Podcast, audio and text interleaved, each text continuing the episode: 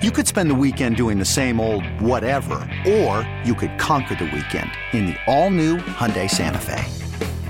Visit HyundaiUSA.com for more details. Hyundai, there's joy in every journey. As visions of a second point are on their sticks, here's a lead pass, knocked down in front of that, scores! The workhorse from Whitehorse, down the middle, finishes the night, and the Sabres win it in overtime, 12 seconds in. Football Friday, but come on with that play. That was insanity. I don't know if I've ever seen a player dribble a hockey puck. Like, he has to take the pass out of the air, and then it bounces up, and he bats it down. I mean, just like it was a tennis ball or something.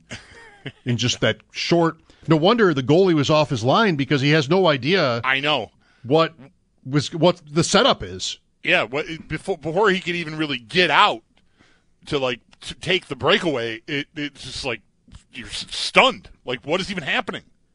I think is how I would look at the goalie on that play. Like, you don't expect a breakaway off that play, and suddenly there he is. I mean, it just happened so fast. Anytime this happens, I'm flattered. We get the tweet that says, looking forward to the frame by frame. Right. We're not doing a frame by frame. It's probably worthy of it.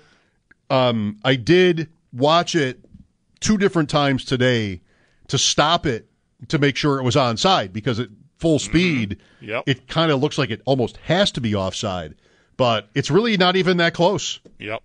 So, super job there, Dallin and Cousins. Yeah, the pass. I mean, people. Sneaky Joe last night was comparing it to. There's that highlight from the 49er game from the 20 season in Arizona, was that game? Yeah.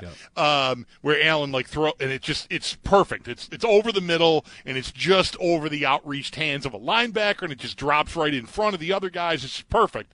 And you get the Islander player around center ice, leaping, and the puck eludes him, and it's just right. What a play! What a play! Here's Chris with us. Hi, Chris. Hi, guys. Thanks for taking my call. Sure. Your conversation earlier about the coin toss and what coaches decide to defer or keep. I've always been confused why a coach would defer a kickoff when they could, take the ball, score a touchdown and start the game with a lead.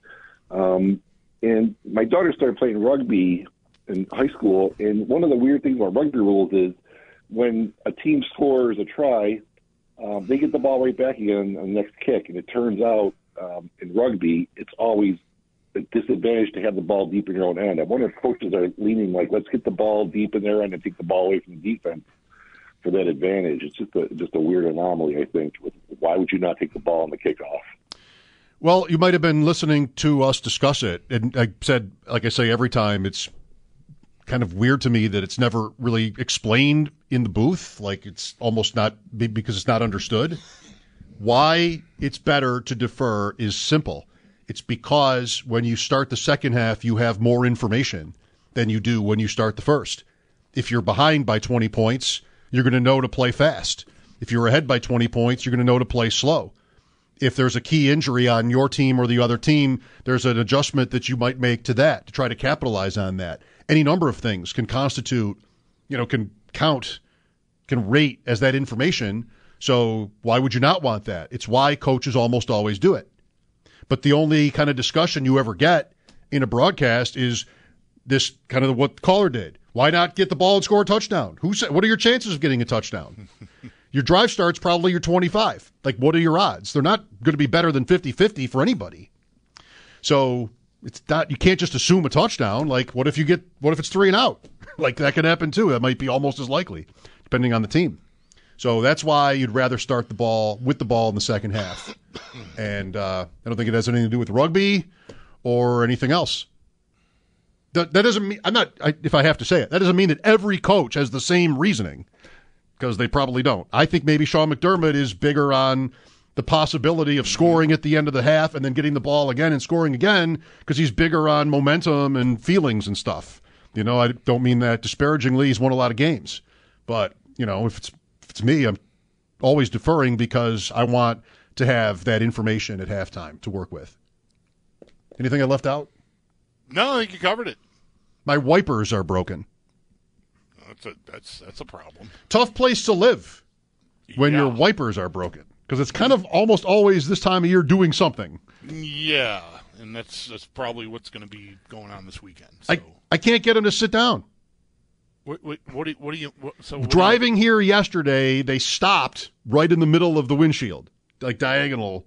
Stopped, and then when I turn them off, then turn them back on, they go back down and they stop right in the same place. And then today, I leave my house and before I turn the car on, I push them down. Because last night driving home, I could not get them to lay flat. Pushed them down into the right position. And, okay, well, I can drive to work like this. It wasn't raining or anything. Then, 1 minute into my drive, there was a little moisture, and what's your instinct? Click. And they stopped right in the middle. They stopped right in the middle again, so that didn't fix it. So they're sitting like they normally sit on your windshield, but when you go to turn them on, they are stopping at halfway up, midpoint, and then they just sit there. That's right. Can you hear the? I don't need to start asking you questions about this. This is going to be like the glasses conversation. People love that. Can you hear the motor whirring or something like it? Because you're obviously having a malfunction. That like the wiper motor might be really giving you some trouble there, and that is, for me, that's a trip to the shop. That's not. I think that's where I'm headed. Like, let's pull the hood open and see if a neighbor wants to come help me. That's not for me. Not never ever. Yeah. Never ever. I'm taking it in, probably, unless I can just they suddenly begin to cooperate again. Well, that would I'm be taking nice. It in. That'd be great.